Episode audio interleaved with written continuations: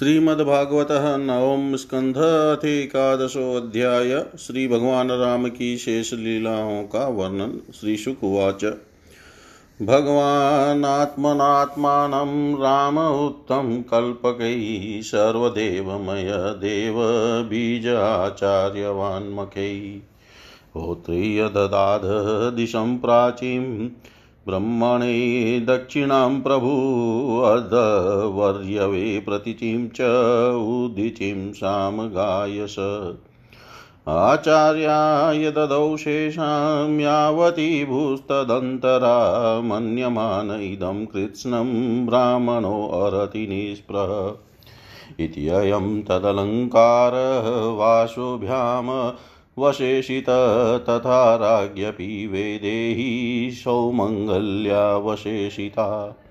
ते तु ब्रह्मण्यदेवस्य वात्सल्यं वीक्षय संस्तुतं प्रीताः क्लीनदिश्यस्तस्मै प्रत्यप्येदबभाषिरे अप्रतं नस्त्वया किं नु भगवन् भुवनेश्वर? यनोऽन्तहृदयं विश्य तमोहंसीश्वरोचिषा नमो ब्रह्मण्यदेवाय रामाय कुण्ठमेधसे उत्तमश्लोकधूर्याय न्यस्तदण्डार्पितङ्ग्रये कदाचिलोकजज्ञै कदाचिलोकजिज्ञासु गूढो रात्र्यामलक्षितचरणवाचो शृणोद रामो भार्यामुद्दिश्य कस्यचित्। नाहं भीममि त्वां दुष्टां सतीं परवेश्मगां स्त्रीलोभि बिभ्रयात् सीतां रामो नाहं भजे पुनः। इति लोकाद् बहुमुखाद्दूराराध्यादसंविदपत्याभितेन सा त्यक्ता प्राप्ता प्राचेतसा श्रमम् अन्तवद्यागते काले यमौषासु शवेषुतो कुशोलवैति ख्यातो तयोश्चक्रे क्रियामुनि। अङ्गदश्चित्रकेतुश्च लक्ष्मणस्यात्मजो स्मृतो तच्च पुष्कल इत्यास्तां भरतस्य महीपते। सुबाहुश्रुतसेनश्च शत्रुघ्नस्य बभूवतु गन्धर्वान् कोटिशो जग्ने भरतो विजये दिशां तदीयं धन्नमानीय सर्वं रागे न्यवदे न्यवेदय शत्रुघ्नश्च मधो पुत्रं लवणं नाम राक्षसम् अत्वा मधुवने चक्रे मथुरां नाम वै मुनो निक्षिप्य तनयो सीता भद्रा विवासिता, ध्यायन्ति रामचरणौ विवरं प्रविवेशः। तच्छ्रुत्वा भगवान् रामो रुन्धनपि धियासु च, स्मरस्तस्य गुणास्तास्तानाशक्नोदरो दुमुईश्वर। स्त्रीपुप्रसङ्ग एताद्री सर्वत्र त्रासमावह। अपीश्वराणां किमूत ग्राम्यस्य ग्रहचेतस तत उद्ध्रुवं ब्रह्मचर्यं धारयन् जुहोत्प्रभु। त्रयोदशाब्दसाहस्रम् अग्निहोत्रम् अखण्डितम्। स्मरतां हृदि विन्यस्य विधं दण्डककण्टकै स्वपादपल्लवं राम आत्मज्योतिरगात् तत्। नेदं यशो रघुपते सूर्याञ्चात लीला लनोरधिकसाम्यविमुक्तधाम्न रक्षो वधो जलधि बन्धनम् किं तस्य शत्रुहनने कपयसहाया। यस्यामलं नृपसदस्सु यशोऽधुनापि गायन्त्यग्नमृषयो दिगिभेन्द्रपटम् तं नाकपालवसुपालकीटजुष्टपादाम्बुजं रघुपतिं शरणं प्रपद्ये। यश यै स्पृष्टोऽभिदृष्टो वा संविष्टोऽनुगतोऽपि वा। कौशलास्ते ययुस्थानं यत्र गच्छन्ति योगिन। पुरुषो रामचरितं श्रवणे रूपधारयन्नानृशंस्य परो राजन्, कर्म वंदे विमुच्यते। राजोवाच। कथं स भगवान् रामो भ्रातॄन् वा स्वयमात्मन तस्मिन् वा ते अववर्तन्त प्रजा प्रौराश्च ईश्वरे। श्रीशुकुवाच अथादिशदधिगविजये भ्रान्तिस्त्रीभुवनेश्वर आत्मानं दर्शयन् स्वानां पुरीमेक्षत सानुग। आसिक्तमार्गां गन्धोदैकरिणाममदशिखरैः स्वामिनं प्राप्तमालोक्य मतां वासुतरामिव। प्रासादगोपुरसभा चेत्य देवगृहादिषु विन्यस्ते हेमकलशैः पताकाभिश्च मण्डिताम् पूर्गैः सवृन्तैरम्भामि, रम्भाभिः पट्टिकाभिः सुवाससामादशैरंशुकैस्त्रगभिकृतकौतुकतोरणां तु तमुपेयुस्तत्र तत्र पौराहरणपानय आशिषो युयुजुदेव पाहि माँ प्राक् त्वयोद्धृताम् ततः प्रजा वीक्षय पतिं चिरागतं दिदृक्षयोतसृष्टगृहा स्त्रियो नरः। आरुह्यहम्र्याण्यविन्दलोचनम् अतृप्तनेत्राः कुसुमेर्वाकिरन् अथ प्रविष्टस्वगृहं जुष्टं स्वे पूर्वराजभिः अनन्ताखिलकोषाढ्यमनर्घ्यो रूपरिच्छदम् विद्रुमोदुम्बरद्वारे वैदूर्यस्तम्भपङ्क्तिभिः स्थलैर्मारकतैः स्वच्छैः भात स्फटिकभित्तिभिः चित्रस्त्रग्भिः पटिकाभिः वासो मणिगणांशुकैः मुक्ताफले दुलाशैः कान्तकामोपपदिभिः धूपदीपैशुरभिमण्डितं पुष्पमण्डनैः स्त्रीपुम्भिशुरसङ्काशैर्जुष्टं भूषणभूषणैः तस्मिन् स भगवान् राम स्निग्धया प्रिययेष्टया रेमेश्वरामधीराणां वृषभसीतया किल। भूभुजे च यथा कालं कामान् धर्मं पीडयन् वसपूगान् बहून् नृणां भिद्याताङ्घ्रिपल्लव वसपूगान् बहून् नृणां भिद्याताङ्घ्रपिल्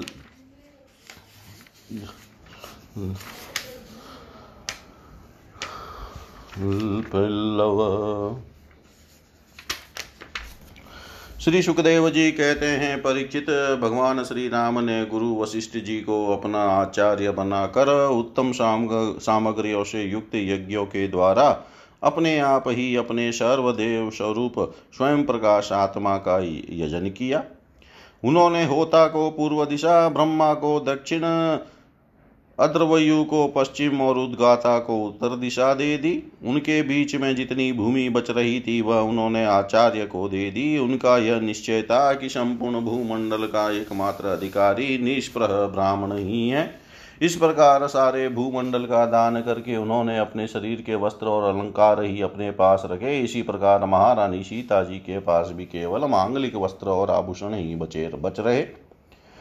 जब आचार्य आदि ब्राह्मणों ने देखा कि भगवान श्री राम तो ब्राह्मणों को ही अपना इष्ट देव मानते हैं, उनके हृदय में ब्राह्मणों के प्रति अनंत स्नेह है, तब उनका हृदय प्रेम से द्रवित हो गया। उन्होंने प्रसन्न होकर सारी पृथ्वी भगवान को लौटा दी और कहा, प्रभु, आप सब लोगों के एकमात्र स्वामी हैं। आप तो हमारे हृदय के भीतर रहकर अपनी ज्योति से अज्ञान अंधकार का नाश कर रहे हैं। ऐसी स्थिति में भला आपने हमें क्या नहीं दे रखा है? आपका ज्ञान अनंत है। पवित्र कीर्ति वाले पुरुषों में आप सर्वश्रेष्ठ हैं। उन महात्माओं को जो किसी को किसी प्रकार की पीड़ा नहीं पहुंचाते, आपने अपने चरण कमल दे रखे हैं। ऐसा होने पर भी आप ब्राह्मणों को अपना इष्ट देव मानते हैं। भगवान आपके इस राम रूप को हम नमस्कार करते हैं। परीक्षित एक बार अपनी प्रजा की स्थिति जानने के लिए भगवान श्री राम जी रात के समय छिपकर बिना किसी को बतलाए घूम रहे थे। उस समय उन्होंने किसी की यह बात सुनी। वह अपनी पत्नी से कह रहा था, अरे, तू दुष्ट और उल्टा है, तू पराए घर में रह आई है। स्त्री लोभी राम भले ही सीता को रख ले, परंतु मैं तुझे फिर नहीं रख सकता। सचमुच सब लोगों को प्रसन्न रखना टेढ़ी खीर है, क्योंकि मूर्खों की तो कमी नहीं है। जब भगवान श्री राम ने बहुतों के मुँह से ऐसी बात सुनी तो वे लोकापवाद से, कुछ भयभीत से हो गए। उन्होंने श्री सीता जी का परित्याग कर दिया और वे वाल्मीकि मुनि के आश्रम में रहने लगी। सीता जी उस समय गर्भवती थी। समय आने पर उन्होंने एक साथ ही दो पुत्र उत्पन्न किए। उनके नाम हुए कुश और लव वाल्मीकि मुनि ने उनके जात कर्म आदि संस्कार किए। लक्ष्मण जी के दो पुत्र हुए, अंगद और चित्रकेतु। परीक्षित इस प्रकार भरत जी के भी दो ही पुत्र थे, तक्ष और पुष्कर तथा शत्रुघ्न के भी दो पुत्र हुए, सुबाहु और सुरसेन। भरत जी ने दिग्विजय में करोड़ों गंधर्वों का संहार किया। उन्होंने उनका सब धन लाकर अपने बड़े भाई भगवान श्री राम की सेवा में निवेदन किया। शत्रुघ्न जी ने मधुवन में मधु के पुत्र लवण नामक राक्षस को मारकर वहाँ मथुरा नाम की पूरी बसाई। भगवान श्री राम के द्वारा निर्वासित सीता जी ने अपने पुत्रों को वाल्मीकि जी के हाथों में सौंप दिया और भगवान श्री राम के चरण कमलों का ध्यान करती हुई वे पृथ्वी देवी के लोक में चली गई।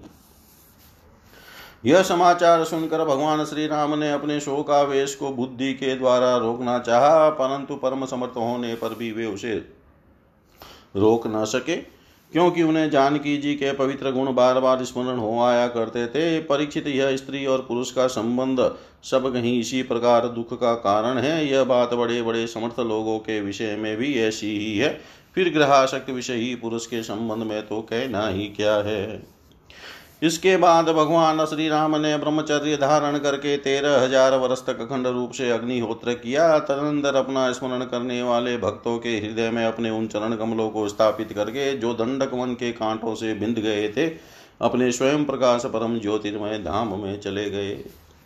परीक्षित भगवान के समान प्रतापशाली और कोई नहीं है, फिर उनसे बढ़कर तो हो ही कैसे सकता है? उन्होंने देवताओं की प्रार्थना से ही यह लीला विग्रह धारण किया था। ऐसी स्थिति में रघुवंश शिरोमणि भगवान श्री राम के लिए यह कोई बड़े गौरव की बात नहीं है कि उन्होंने अस्त्र शस्त्रों से राक्षसों का सहा को मार डाला या समुद्र पर पुल बाँध दिया।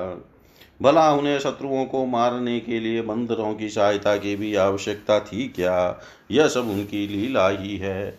भगवान श्री राम का निर्मल यस्त समस्त पापों को नष्ट कर देने वाला है।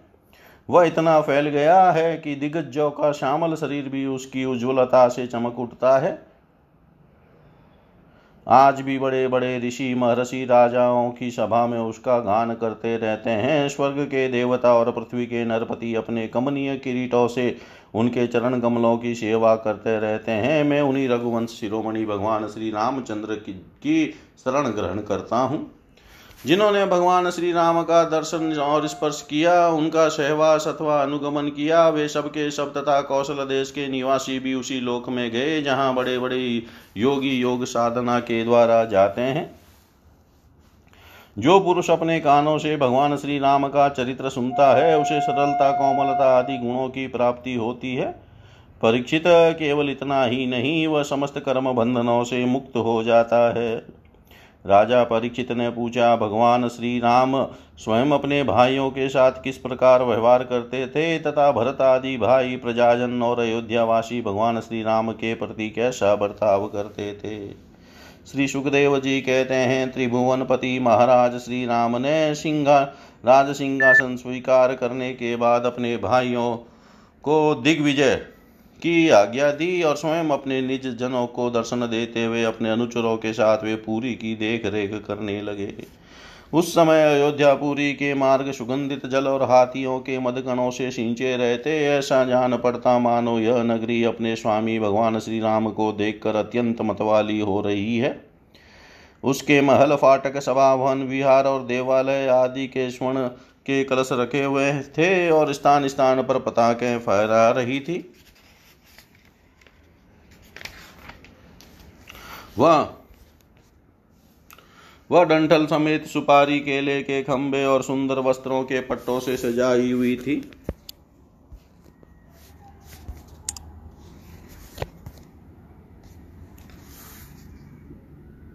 दर्पण वस्त्र और पुष्पमालाओं से तथा मांगलिक चित्रकार्य और बंधनवारी से सारी नगरी जगमगा रही थी। नगरवासी अपने हाथों में तरह तरह की भेंटें लेकर भगवान के पास आते और उनसे प्रार्थना करते कि देव पहले आपने ही वराह रूप से पृथ्वी का उद्धार किया था, अब आप ही इसका पालन कीजिए। परीक्षित उस समय जब प्रजा को मालूम होता कि बहुत दिनों के बाद भगवान श्री राम जी इधर पधारे हैं, तब सभी स्त्री पुरुष उनके दर्शन की लालसा से घर द्वार छोड़, छोड़कर दौड़ पड़ते। वे ऊँची ऊँची अटारियों पर चढ़ जाते जाते और अतृप्त नेत्रों से कमल नयन भगवान को देखते हुए उन पर पुष्पों की वर्षा करते। इस प्रकार प्रजा का निरीक्षण करके भगवान फिर अपने महलों में आ जाते। उनके वे महल पूर्ववर्ती राजाओं के द्वारा सेवित थे। उनमें इतने बड़े बड़े सब प्रकार के खजाने थे जो कभी समाप्त नहीं होते थे। वे बड़ी बड़ी बहुमूल्य, बहुत सी सामग्रियों से सुसज्जित थे। महलों के द्वार तथा हथेलियाँ मूँगे की बनी हुई थी। उनके जो खंबे थे, वे वैदुर्य मणि के थे, मरकत मणि के बड़े सुंदर सुंदर फर्श थे, तथा स्फटिक मणि की दीवारें चमकती रहती थी। रंग बिरंगी मालाओं, पताकाओं, मणियों की चमक, शुद्ध चेतन के समान उज्ज्वल मोती, सुंदर सुंदर भोग सामग्री, सुगंधित धूप दीप तथा फूलों के गहनों से वे महल खूब सजाए हुए थे। आभूषणों को भी भूषित करने वाले देवताओं के समान स्त्री पुरुष उनकी, उसकी सेवा में लगे रहते थे। परीक्षित भगवान श्री राम जी आत्मा राम जितेंद्रिय पुरुषों के शिरोमणि थे। उसी महल में वे अपने प्राण प्रिया प्रेममयी पत्नी श्री सीता जी के साथ विहार करते थे। सभी स्त्री पुरुष जिनके चरण कमलों का ध्यान करते रहते हैं, वे ही भगवान श्री राम बहुत वर्षों तक धर्म की मर्यादा का पालन करते हुए समय अनुसार भोगों का उपभोग करते रहे। इति श्रीमद्भागवते महापुराणे पारमहंस्यां संहितायां नवम स्कन्धे श्रीरामोपाख्याने एकादशोऽध्याय। सर्वं श्रीशां सदाशिवार्पणम् अस्तु। ॐ विष्णवे नमः, ॐ विष्णवे नमः, ॐ विष्णवे नमः। श्रीमद्भागवत नवम स्कंध अथ द्वादशोऽध्याय। इक्ष्वाकुवंश के शेष का वर्णन श्री शुकुवाच कुशस्य चातिथिस्तस्मान्निषदस्तत्सुतो नभ पुण्ड्रिकोऽत तत्पुत्रक्षेमधन्वाभवत् तत् देवानीकस्ततोनिह पारियात्रोऽत तत्सुत ततो बलस्थलस्तस्माद्वज्रनाभोर्कसम्भव खगणस्तत्सुत तस्मादभिधृतिश्चाभवत्सुत ततो हिरण्यनाभोऽभूद्योगाचार्यस्तु जैमिने शिष्यकौशल्य आध्यात्मं याज्ञवा वल्कयोऽद्यगाद्यत योगं महोदयं ऋषिहृदयग्रन्थिभेदकं। पूष्यो हिरण्यनाभस्य ध्रुवसन्धितो दुर्वसन्धिस्ततो भव सुदर्शनोऽथाग्निवर्णा शीघ्रस्तस्य मरुसुत। योषावास्ते योगसिद्धिकलापग्रामम् आश्रितकलेरन्ते सूर्यवंशं नष्टं भावयिता पुनः। तस्मात् प्रशुश्रुतस्तस्य सन्धिस्तस्याप्यमर्शन महस्त्वास्तत्सुतस्तस्माद्विश्वसाव्यौ अवन् अन्वजायत। ततः प्रसेनजित तस्मात् तक्षको भविता पुनः ततो बृहद्वलो यस्तु पित्रा ते समरे हत एते हिक्ष्वाकुभूपालातीता शृण्वनागतान् बृहदवलस्य भविता पुत्रो नाम बृहद्रण उरुक्रियस्ततस्तस्य वत्सवृद्धो भविष्यति। प्रतिव्योमस्ततो भानुदिवाको वाहिनीपति। सह देवस्ततो वीरो हृदस्वो भानुमान् प्रतीकाश्वो भानुमतः सुप्रतीकोऽत तत्सुत। भविता मरुदेवोऽथ सुनक्षत्रोऽथ पुष्कर। तस्यान्तरिक्षस्तत्पुत्र सुतपास्तबदमित्रजित् बृहद्राजस्तु तस्यापि बहिस्तस्मात् कृतञ्जय रणञ्जयस्तस्य सुतः सञ्जयो भविता तत। तस्मात् चाक्योत शुद्धोदोलाङ्गलस्तत्सुतः स्मृत ततः प्रसेनजित तस्मात् भविता तत। रणको भविता तस्मात् सुरत नयस्ततः सुमित्रो नाम निष्ठान्त एते बाह्यज्वलान् नवया इक्ष्वाकुनामयं वंश सुमित्रान्तो भविष्यति, यतस्तं प्राप्य राजानं संस्थां प्राप्स्यति वै खलो यतस्तं प्राप्य राजानं संस्थां प्राप्स्यति वै खलो श्री सुखदेव जी कहते हैं, परीक्षित कुश का पुत्र हुआ अतिथि, उसका निषद निषद का नभ नभ का पुंडरिक और पुंडरिक का क्षेम धनवा। क्षेम धनवा का देवानिक देवानिक का अनिह अनिह का पारी यात्रा पारी यात्रा का बलस्थल और बलस्थल का पुत्र हुआ वज्रनाभ, यह सूर्य का अंश था। वज्रनाभ से खगन खगन से विधृति और विधृति से हिरण्यनाभ की उत्पत्ति हुई। वह जैमिनी का शिष्य योगाचार्य था। कौशल देशवासी याज्ञवल्क ऋषि ने उसकी शिष्यता स्वीकार करके उससे अध्यात्म योग की शिक्षा ग्रहण की थी। वह योग हृदय की गांठ काट देने वाला तथा परम सिद्धि देने वाला है। हिरण्यनाभ का पुष्य पुष्य का ध्रुव संधि ध्रुव संधि का सुदर्शन सुदर्शन का अग्निवर्ण अग्निवर्ण का शीघ्र और शीघ्र का पुत्र हुआ मरु। मरु ने योग साधना से सिद्धि प्राप्त कर ली और वह इस समय भी कलाप नामक ग्राम में रहता है। कलयुग के अंत में सूर्य वंश के नष्ट हो जाने पर वह उसे फिर से चलाएगा। मरु से प्रसुश्रुत, उससे संधि और संधि से अमरसन का जन्म हुआ। अमरसन का महस्वान और महस्वान का विश्वस्वाह है विश्वसायुव का प्रसेनजित प्रसेनजित का तक्षक और तक्षक का पुत्र बृहदवल हुआ। परिचित इसी बृहदवल को तुम्हारे पिता अभिमन्यु ने युद्ध में मार डाला था। परीक्षित इक्ष्वाकु वंश के इतने नरपति हो चुके हैं। अब आने वाले के विषय में सुनो। बृहदवल का पुत्र होगा बृहद्रण। बृहद्रण का उरु क्रिया उसका वत्सवृद वत्सवृद का प्रतिव्योम प्रतिव्योम का भानु और भानु का पुत्र होगा सेनापति दिवा दिवाक का वीर सहदेव सहदेव का बृहदस्व बृहदस्व का भानुमान भानुमान का प्रतीकाश्व और प्रतीकाश्व का पुत्र होगा सुप्रतीक। सुप्रतीक का मरुदेव मरुदेव का सुनक्षत्र सुनक्षत्र का पुष्कर पुष्कर का अंतरिक्ष अंतरिक्ष का सुतपा और उसका पुत्र होगा अमित्रजीत। अमित्रजीत से बृहदराज बृहदराज से बही बही से कृतंजय कृतंजय से रणंजय और उससे संजय होगा। संजय का शाक्य उसका शुद्धोद और शुद्धोद का लांगल लांगल का प्रसेनजीत और प्रसेनजीत का पुत्र क्षुद्रक होगा। क्षुद्रक से रणक रणक से सूरत और सूरत से इस वंश के अंतिम राजा सुमित्र का जन्म होगा। ये सब बृहदबल वंशधर होंगे। इक्ष्वाकु का यह वंश सुमित्र तक ही रहेगा, क्योंकि सुमित्र के राजा होने पर कलयुग में यह वंश समाप्त हो जाएगा। इति श्रीमद्भागवते महापुराणे पारमहंस्यां सहितायां नवम स्कन्दे इक्ष्वाकुवंशवर्णनं नाम द्वादशोऽध्याय सर्वं श्रीशां सदाशिवाय अर्पणम् अस्तु। ॐ विष्णवे नमः, ॐ विष्णवे नमः, ॐ विष्णवे नमः।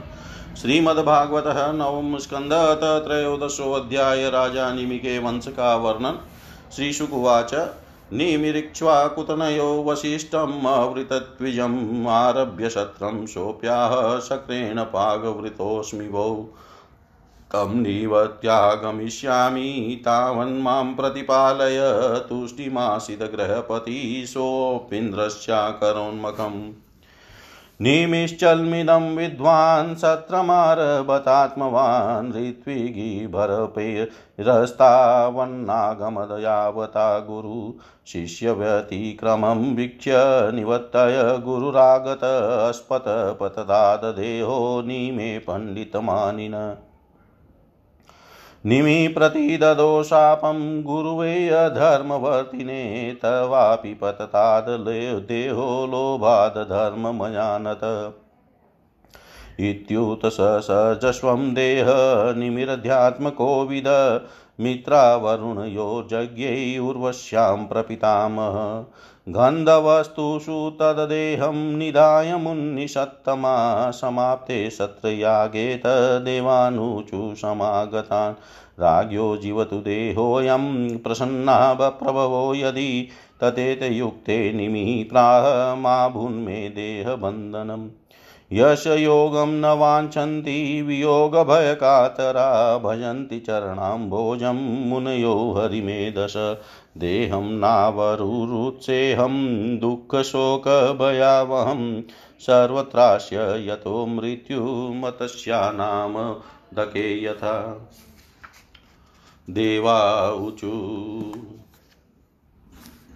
विदेह उष्यतां कामं लोचनेषु शरीरिणां उन्मेषन्ननिमेषाभ्यां लक्षितोऽध्यात्मसंस्थित अराजकभयं नृणां मन्यमायामहर्षय देहं ममन्तु स्म निमे कुमारसमजायत जन्मना जनकः सोऽभूद्वेदेहस्तु विदेहज मिथिलो मतना जातो मिथिलायेन निर्मिता। तस्मादुदावसुस्तस्य पुत्रोऽभुनन् दिवर्धन ततः सुकेतुस्तस्यापि देवरातो महीपते। तस्मादभ्रेद्रथस्तस्य महावीर्यसुधृत्पिता सुधृते दृष्टकेतुर्वै हर्यशोऽथ मरुस्तत मरो प्रतीपकस्तस्माज्जजात कृतिरतो यत। देवमीढस्तस्य सुतो विश्रुतोऽथ महाधृति कृतिरातस्ततस्तस्मान्मनो मान्महारोमात् तत्सुत स्वर्णरोमासुतस्तस्य स्वरोमा व्यजायत ततः जज्ञे यज्ञार्थं कर्षतो महीं सीताशिराग्रतो जाता तस्मात् शिरध्वज स्मृत कुशध्वजस्तस्य पुत्रस्ततो धर्मध्वजो नृप। धर्मध्वजस्य द्वौ पुत्रो कृतध्वजमितध्वजो। कृतध्वजात् केशिध्वज खाण्डिक्यस्तु मितध्वजात् कृतध्वजसुतो राजनात्मविद्याविशारद। खाण्डिक्यः कर्मतत्त्वज्ञो भीतकेशिध्वजादधृत भानुमास्तस्य पुत्रोऽभूचत् द्युम्नस्तु तत्सुत शुचिस्तन यस्तस्मात् सनद्वाजस्ततो भवतु ध्रुवकेतु सनद्वाजादजोत्पुरुजित्सुत अरिष्टनेमिस्तस्यापि श्रुतायुस्तत्सु पार्श्वक्ततश्चित्ररथो यस्य क्षेमधीमिति लादिप। तस्मात् समरथस्तस्य सुतः सत्यरथस्तत आसीदुपगुरुस्तस्मादुपगुप्तोऽग्निसम्भव वस्वन्तोऽथ तत्पुत्रो युधो यत सुभाषण सुतस्ततो जयस्तस्माद्विजयोऽस्मादृतसुत शुनकस्तत्सुतो यज्ञे वीतहव्यो धृतिस्तत बहुलाश्वो धृतेस्तस्य कृतिरस्य महावशी। एते वै मेथिला राजनात्मविद्याविशारदा योगेश्वरप्रसादेन द्वन्द्वै मुक्ता गृहेष्वपि योगेश्वरप्रसादेन द्वन्द्वै विमुक्ता द्वन्द्वै गृहेष्वपि श्री सुखदेव जी कहते हैं परीक्षित इक्ष्वाकु के पुत्र थे निमि। उन्होंने यज्ञ आरंभ करके महर्षि वशिष्ठ को ऋत्विज के रूप में वर्ण किया। वशिष्ठ जी ने कहा कि, राजन, इंद्र अपने यज्ञ के लिए मुझे पहले ही वर्ण कर चुके हैं। उनका यज्ञ पूरा करके मैं तुम्हारे पास आऊँगा। तब तक तुम मेरी प्रतीक्षा करना। यह बात सुनकर राजा निमि चुप हो गए और वशिष्ठ जी का, वशिष्ठ जी इंद्र जी का यज्ञ कराने चले गए। विचारवान निमि ने यह सोचकर कि जीवन तो क्षण भंगुर है, विलंब करना उचित न समझा और यज्ञ प्रारंभ कर दिया। जब तक गुरु वशिष्ठ जी न लौटे, तब तक के लिए उन्होंने दूसरे ऋत्विजों का वर्ण कर लिया। गुरु वशिष्ठ जी जब इंद्र का यज्ञ संपन्न करके लौटे तो उन्होंने देखा कि उनके शिष्य निमि ने तो उनकी बात न मानकर यज्ञ पार प्रारंभ कर दिया है। उस समय उन्होंने साप दिया कि नीमी को अपनी विचारशीलता और पांडित्य का बड़ा घमंड है, इसलिए इसका शरीर पात हो जाए। नीमी की दृष्टि में गुरु वशिष्ठ का यह साप धर्म के अनुकूल नहीं प्रतिकूल था। इसलिए उन्होंने भी साप दिया कि आपने लोभवश अपने धर्म का आदर नहीं किया, इसलिए आपका शरीर भी गिर जाए। यह कहकर आत्मविद्या में निपुण नीमी ने अपने शरीर का त्याग कर दिया। परीक्षित इधर हमारे वृद्ध प्रपितामह वशिष्ठ जी ने भी अपना शरीर त्याग कर मित्रावरुण के द्वारा उर्वशी के गर्भ से जन्म ग्रहण किया। राजा नीमी के यज्ञ में आए हुए श्रेष्ठ मुनियों ने राजा के शरीर को सुगंधित वस्तुओं में रख दिया। जब सत्र याग की समाप्ति हुई और देवता लोग आए, तब उन लोगों ने उनसे प्रार्थना की, महानुभावो, आप लोग समर्थ हैं। यदि आप प्रसन्न है तो राजा नीमी का यह शरीर पुनः जीवित हो उठे। देवताओं ने कहा, ऐसा ही हो। उस समय निमि ने कहा, मुझे देह का बंधन नहीं चाहिए। विचारशील मुनिजन अपनी बुद्धि को पूर्ण रूप से श्री भगवान में ही लगा देते हैं और उन्हीं के चरण कमलों का भजन करते हैं। एक न एक दिन यह शरीर अवश्य ही छूटेगा। इस भय से भीत होने के कारण वे शरीर का कभी संयोग ही नहीं चाहते।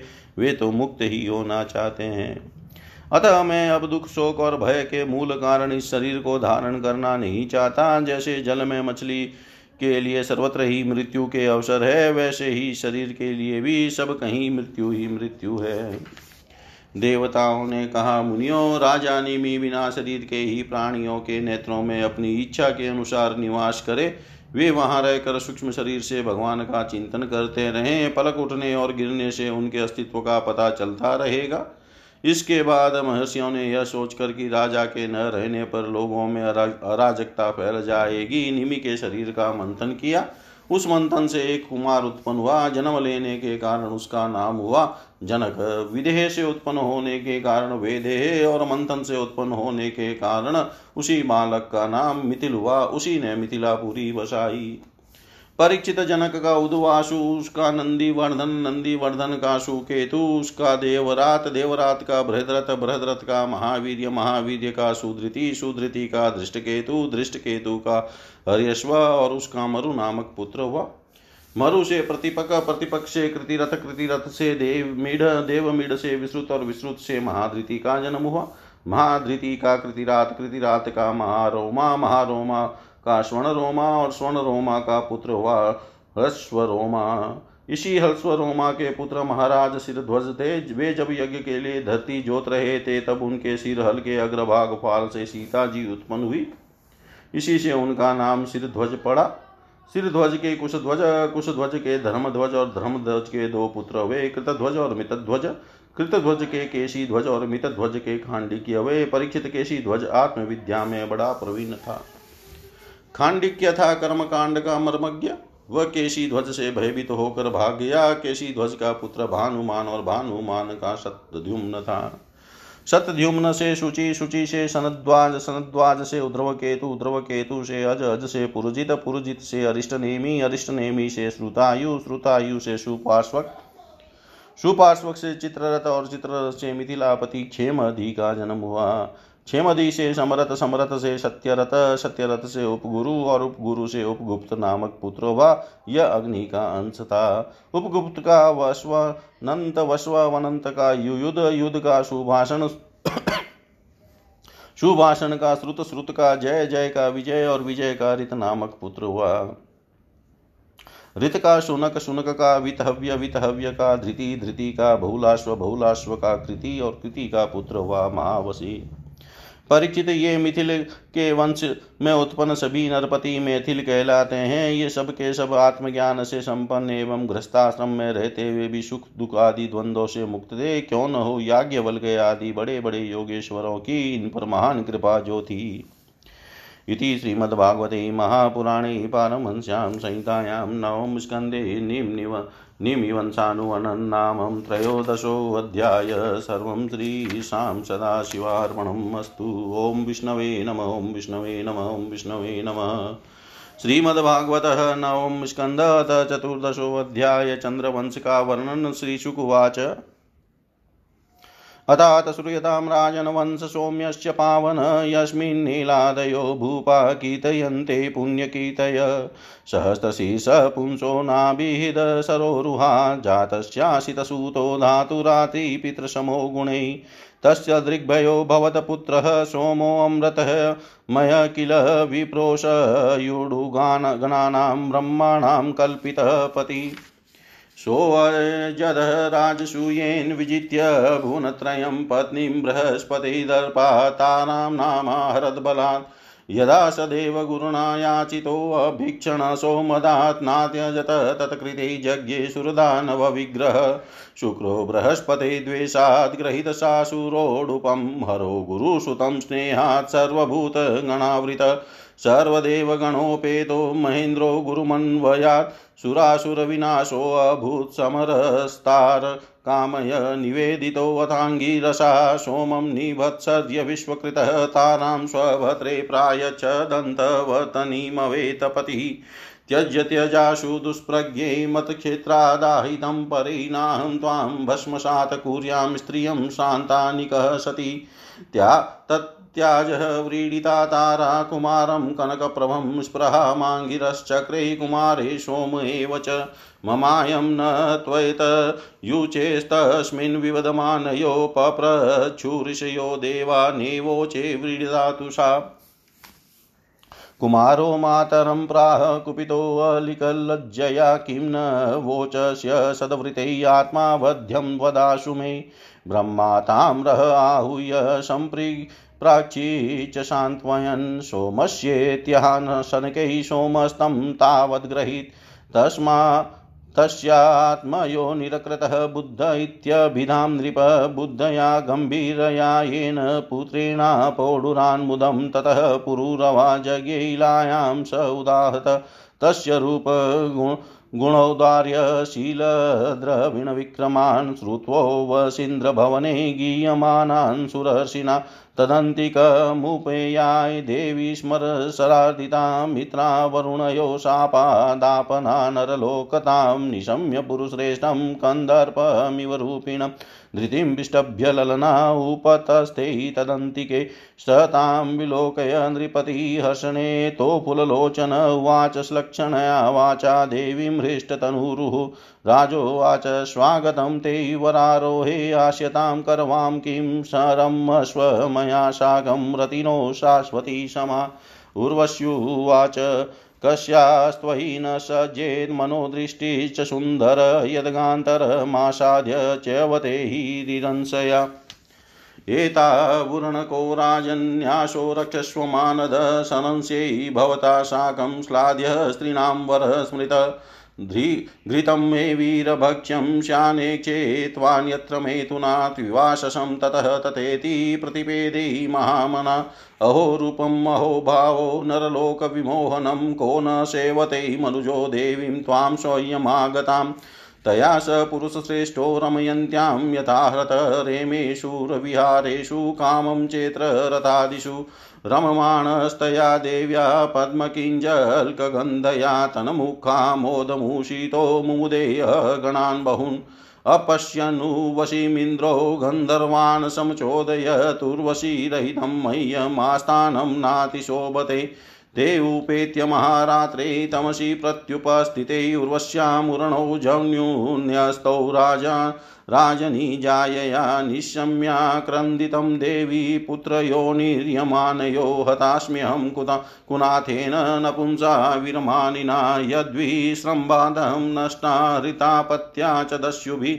यः शेते निशि सन्त्रस्तो यथा नारी दिवा पुमान् इति वाक्य इति वाक्साये, इति वाक्सायकैविद्धपत्रोत्रैरिव कुञ्जरनिशिनिस्त्रीसमादाय विवस्त्रोऽभ्यद्रवदृशा। ते विसृज्यो रणौ तत्र व्यद्धो व्यधोऽत्यन्तः समविद्युत्।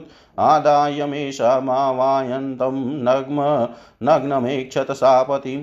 एलोऽपि शयने जायाम पश्यन् विमना इव तच्चितो विवलशोचन ब्रह्मा बभ्रामोन्मतमन्वहिं स तां वीक्षय कुरुक्षेत्रे सरस्वत्यां च तत्सखी पञ्चप्रहेष्टवदना प्राह सूक्तं पुरुरवा। अहो जाये तिष्ठ तिष्ठ घोरेण त्यक्तुमहर्षि माँ त्वं ध्याप्य निवृत्य वञ्चासि कृण्वावहे। शुद्धेहोऽयं पतत्यत्र देवी दूरं हतस्त्वया खादन्त्येनमृगागृद्रास्त्वत्प्रसादस्य नास्पदम्। उर्वश्युवाच मामृतः पुरुषोऽसि, त्वं मास्मत्वाद्युवृका इमे क्वापि साङ्ख्य सख्यं न वै स्त्रीणां वृकाणां हृदय यथा स्त्रियो हि अकरुणा यकरुणा, क्रूरा, दुर्मसा, प्रियसाहसा घ्नन्त्यल्पातेऽपि विश्रब्धं पतिभ्रातरमप्युत। विद्यायालिकविश्रम्भम, येषु त्यक्तसौहृदा नवं नवं भीप्सन्त्यपुंशल्यश्वरे वृत्तय। संवत्सरान्ते हि भवानिकरात्रं महेश्वर वत्स्यत्यपत्न्यानि च ते भविष्यन्त्यपराणि भो अन्तवनीमुपालक्ष्य देवीं स प्रयो पुरं पुनस्तत्र गतोब्धान्ते उर्वशीं वीरमातरम्। उपलभ्य मुदा युक्तसमुवास तथा निशाम् अथेन मुवन् अथेन मुवर् अथेन मूर्वस् उर्वशी प्राह कृपणविरहातु तुरं गन्धर्वानुपदामेवा मास्तुभ्यं दास्यन्ति मामिति तस्य स्तुवतस्तुष्टाग्निस्थानीं दद दधु नृपः उर्वशीं मन्यमानस्तां सोऽबुध्य चरणवने स्थानीम्यस्य वने गत्वा गृहाणाध्यायतो निशि त्रेतायां सम्प्रवृत्तायां मनसि त्रयवर्तत स्थालिस्थानं गतोऽश्वथं सम्मिघर्मं विलक्ष्य स तेन द्वे अरणीकृत्वा उर्वशी लोककाम्यया उर्वशीं मन्त्रतोऽध्यायनधरा रणिमुत्तराम् आत्मानमुभयो मध्ये यत ततः प्रज। ननं प्रभु तस्य निर्मन्ता न जातो जातवेदा विभावशु त्रय्या स विद्या राजा पुत्रत्वे कल्पितः स्त्रीवृतः। तेनायज्ञेशं भगवन्तमधोक्षजम् उर्वशी लोकमन मनवीक्षण सर्वदेवमयं हरि एक एव पुरा वेद प्रणव सर्ववाङ्मय देवो नारायणो नान्य एकोऽग्निवर्ण एव च पुरुरवश एवाशी त्रेतामुखे नृपग्निनां प्रजया राजा लोकं गान्धर्वमेवान् अग्निना प्रजया राजा लोकं गान्धर्वमेवान् श्री सुखदेव जी कहते हैं, परीक्षित, अब मैं तुम्हें चंद्रमा के पावन वंश का वर्णन सुनाता हूँ। उस वंश में पुरुरवा आदि बड़े बड़े पवित्र कीर्ति राजाओं का कीर्तन किया जाता है। सहस्त्रों सिर वाले विराट पुरुष नारायण के नाभि सरोवर के कमल से ब्रह्मा जी की उत्पत्ति हुई। ब्रह्मा जी के पुत्र हुए अत्रि। वे अपने गुणों के कारण ब्रह्मा जी के समान ही थे। उन्हीं अत्रि के नेत्रों से अमृतमय चंद्रमा का जन्म हुआ। ब्रह्मा जी ने चंद्रमा को ब्राह्मण औषधि और नक्षत्रों का अधिपति बना दिया। उन्होंने तीनों लोकों पर विजय प्राप्त की और राजसूय यज्ञ किया। इससे उनका घमंड बढ़ गया और उन्होंने बलपूर्वक बृहस्पति की पत्नी तारा को हर लिया। देवगुरु बृहस्पति ने अपनी पत्नी को लौटा देने के लिए उनसे बार बार याचना की, परंतु वे इतने मतवाले हो गए थे कि उन्होंने किसी प्रकार उनकी पत्नी को नहीं लौटाया। ऐसी परिस्थिति में उसके उसके लिए देवता और दानवों में घोर संग्राम छिड़ गया। शुक्राचार्य जी ने, बृहस्पति जी के द्वेष से असुरों के साथ चंद्रमा का पक्ष ले लिया और महादेव जी ने स्नेहवश समस्त भूतगणों के साथ अपने विद्या गुरु अंगिराज जी के पुत्र बृहस्पति का पक्ष लिया। देवराज इंद्र ने भी समस्त देवताओं के साथ अपने गुरु बृहस्पति का ही पक्ष लिया। इस प्रकार तारा के निमित्त से देवता और असुरों का संहार करने वाला घोर संग्राम हुआ। तदनंतर अंगिरा ऋषि ने ब्रह्मा जी के पास जाकर यह युद्ध बंद कराने की प्रार्थना की। इस पर ब्रह्मा जी ने चंद्रमा को बहुत डांटा, फटकारा और तारा को उसके पति बृहस्पति जी के हवाले कर दिया। जब बृहस्पति जी को यह मालूम हुआ कि तारा तो गर्भवती है, तब उन्होंने कहा, दुष्टे, मेरे क्षेत्र में यह तो किसी दूसरे का गर्भ है ऐसे तू अभी त्याग दे। तुरंत त्याग दे, डर मत, मैं तुझे जलाऊँगा नहीं, क्योंकि एक तो तू स्त्री है और दूसरे मुझे भी संतान की कामना है। देवी होने के कारण तू निर्दोष भी है ही। अपने पति की बात सुनकर तारा अत्यंत लज्जित हुई। उसने सोने के समान चमकता हुआ एक बालक अपने गर्भ से अलग कर दिया। उस बालक को देखकर बृहस्पति और चंद्रमा दोनों ही मोहित हो गए और चाहने लगे कि यह हमें मिल जाए। अब वे एक दूसरे से इस प्रकार ज़ोर ज़ोर से झगड़ा करने लगे कि यह तुम्हारा नहीं, मेरा है। ऋषियों और देवताओं ने तारा से पूछा कि यह किसका लड़का है तो परंतु तारा ने लज्जावश को ही उत्तर न दिया। बालक ने अपनी माता की झूठी लज्जा से क्रोधित होकर कहा, दुष्टे, तू बतलाती क्यों नहीं? तू अपना कुकर्म मुझे शीघ्र दे, शीघ्र से शीघ्र बतला दे। उसी समय ब्रह्मा जी ने तारा को एकांत में बुलाकर बहुत कुछ समझा बुझा कर पूछा। तब तारा ने धीरे से कहा कि, चंद्रमा का। इसलिए चंद्रमा ने उस बालक को ले लिया। परिचित ब्रह्मा जी ने उस बालक का नाम रखा बुद्ध क्योंकि उसकी बुद्धि बड़ी गंभीर थी। ऐसा पुत्र प्राप्त करके चंद्रमा को बहुत आनंद हुआ। परिचित बुद्ध के द्वारा ईला द्वारा ईला के गर्भ से पुरुरवा का जन्म हुआ, इसका वर्णन मैं पहले ही कर चुका हूँ। एक दिन इंद्र की सभा में देवर्षि नारद जी पुरुरवा के रूप, गुण उदारता शील स्वभाव, धन संपत्ति और पराक्रम का गान कर रहे थे। उन्हें सुनकर उर्वशी के हृदय में काम भाव का उदय हो आया और उससे पीड़ित होकर वह देवांगना पुरुरवा के पास चली आई। यद्यपि उर्वशी को मित्रा वरुण के साप से ही मृत्यु लोक में आना पड़ा था, फिर भी पुरुष शिरोमणि, पुरुरवा, मूर्तिमान कामदेव के समान सुंदर हैं। यह सुनकर सुर सुंदरी उर्वशी ने धैर्य धारण किया और वह उनके पास चली आई। देवांगना उर्वशी को देख कर राजा पुरुरवा के नेत्र हर्ष से खिल उठे। उनके शरीर में रोमांच हो आया। उन्होंने बड़ी मीठी वाणी से कहा, राजा पुरु रवा ने कहा, सुंदरी, तुम्हारा स्वागत है। बैठो, मैं तुम्हारी क्या सेवा करूँ? तुम मेरे साथ विहार करो। हम दोनों का यह विहार अनंत काल तक चलता रहे। उर्वशी ने कहा, राजन, आप सौंदर्य के मूर्तिमान स्वरूप है। भला ऐसी कौन कामिनी है जिसकी दृष्टि और मन आप में आसक्त न हो जाए? क्योंकि आपके समीप आकर मेरा मन रमण की इच्छा से अपना धैर्य खो बैठा है। राजन जो पुरुष रूप गुण आदि के कारण प्रशंसनीय होता है, वही स्त्रियों को अभिष्ट होता है। अतः मैं आपके साथ अवश्य विहार करूँगी, परंतु मेरे प्रेमी महाराज, मेरी एक शर्त है, मैं आपको धरोहर के रूप में भेड़ के दो बच्चे सौंपती हूँ। आप इनकी रक्षा करना। वीर शिरोमणे, मैं केवल घी खाऊँगी और मैथुन के अतिरिक्त और किसी भी समय आपको वस्त्रहीन न देख सकूँगी। मन परम मनस्वी पुरुरवा ने ठीक है, ऐसा कहकर उसकी शर्त स्वीकार कर ली और फिर उर्वशी ने कहा, तुम्हारा यह सौंदर्य अद्भुत है, तुम्हारा भाव अलौकिक है, यह तो सारी मनुष्य सृष्टि को मोहित करने वाला है और देवी कृपा करके तुम स्वयं यहाँ आई हो। फिर कौन ऐसा मनुष्य है जो तुम्हारा सेवन न करेगा?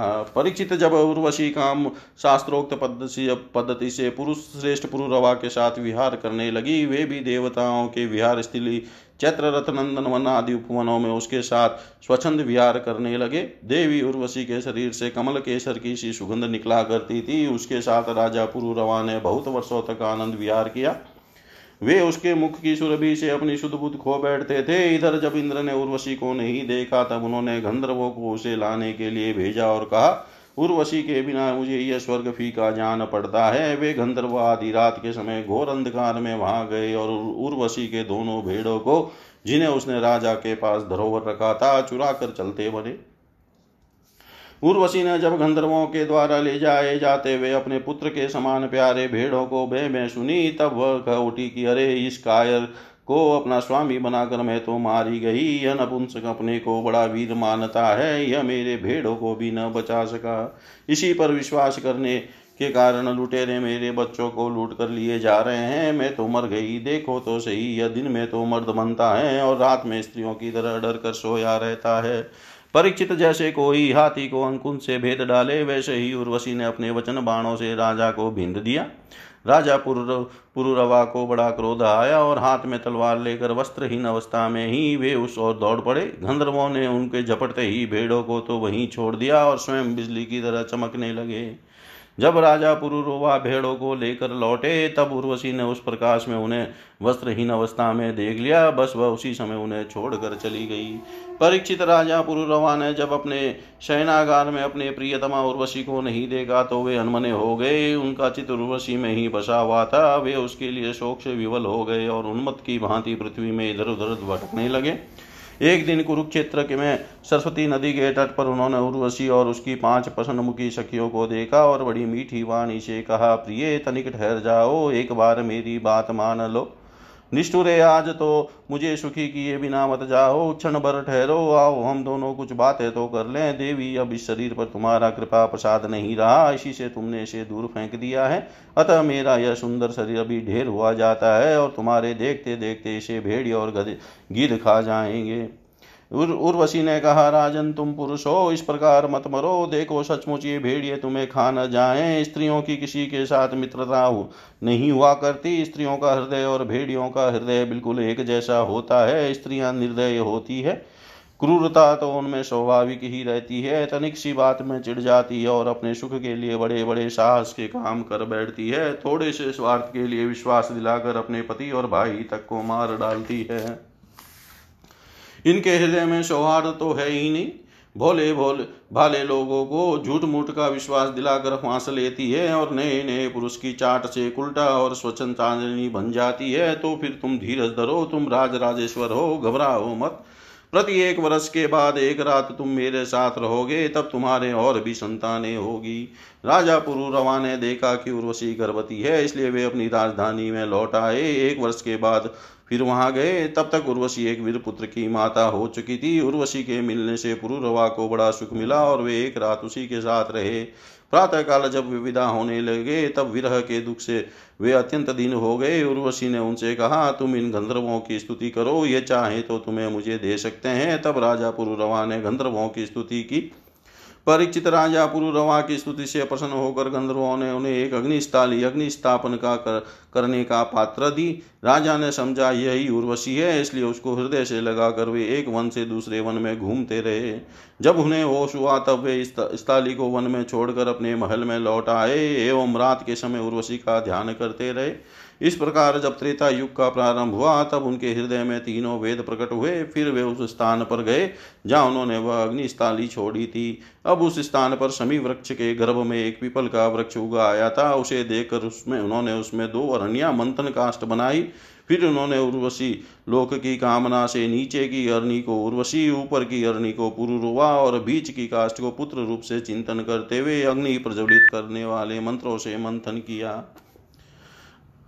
उनके मंथन से जात वेदा नाम का अग्नि प्रकट हुआ। राजा पुरुरवा ने अग्नि देवता को त्रही विद्या के द्वारा आह्वनीय गहार पत्नी और दक्षिणाग्नि इन तीन भागों में विभक्त करके पुत्र रूप से स्वीकार कर लिया।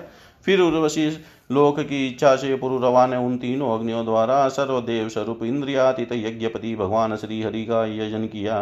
परिचित त्रेता के पूर्व सतयुग में एकमात्र प्रणव ओंकार ही वेद था। सारे वेद शास्त्र उसी के अंतर्भूत थे। देवता थे एकमात्र नारायण और कोई न था। अग्नि भी तीन नहीं, केवल एक था और वर्ण भी केवल एक हंस ही था। परीक्षित त्रेता के प्रारंभ में पुरुरवा से ही वेद त्रयी और अग्नित्रयी का आविर्भाव हुआ। राजा पुरुरवा ने अग्नि को संतान रूप से स्वीकार करके गंधर्वलोक की प्राप्ति की श्रीमद्भागवते महापुराणे पारमश्याम सहितायां नवम स्कंदे ये लोपाख्याने चतुर्दशोऽध्याय सर्वं श्रीशां सदाशिवार्पणम् अस्तु। ॐ विष्णवे नमः विष्णवे नमः विष्णवे नमः।